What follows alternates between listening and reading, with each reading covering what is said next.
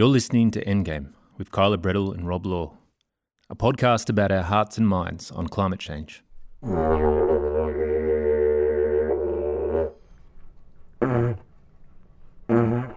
and they look at you and they and they're like, "Uncle, I'm running out of breath."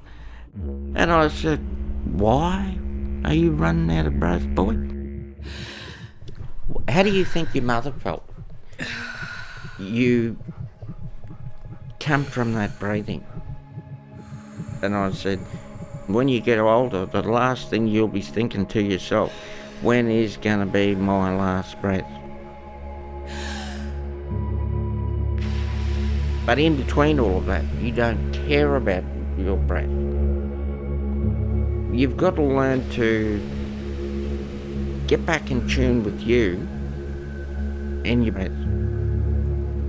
You begin to understand about you and it, builds your self-esteem up. And they're like scratching their head. Thank you for listening to this sound work, co produced for the Endgame story site by myself, Kyla Brettle, and Rob Law. To find out more about this show, the project, or to listen to more, go to our website, endgamepodcast.net.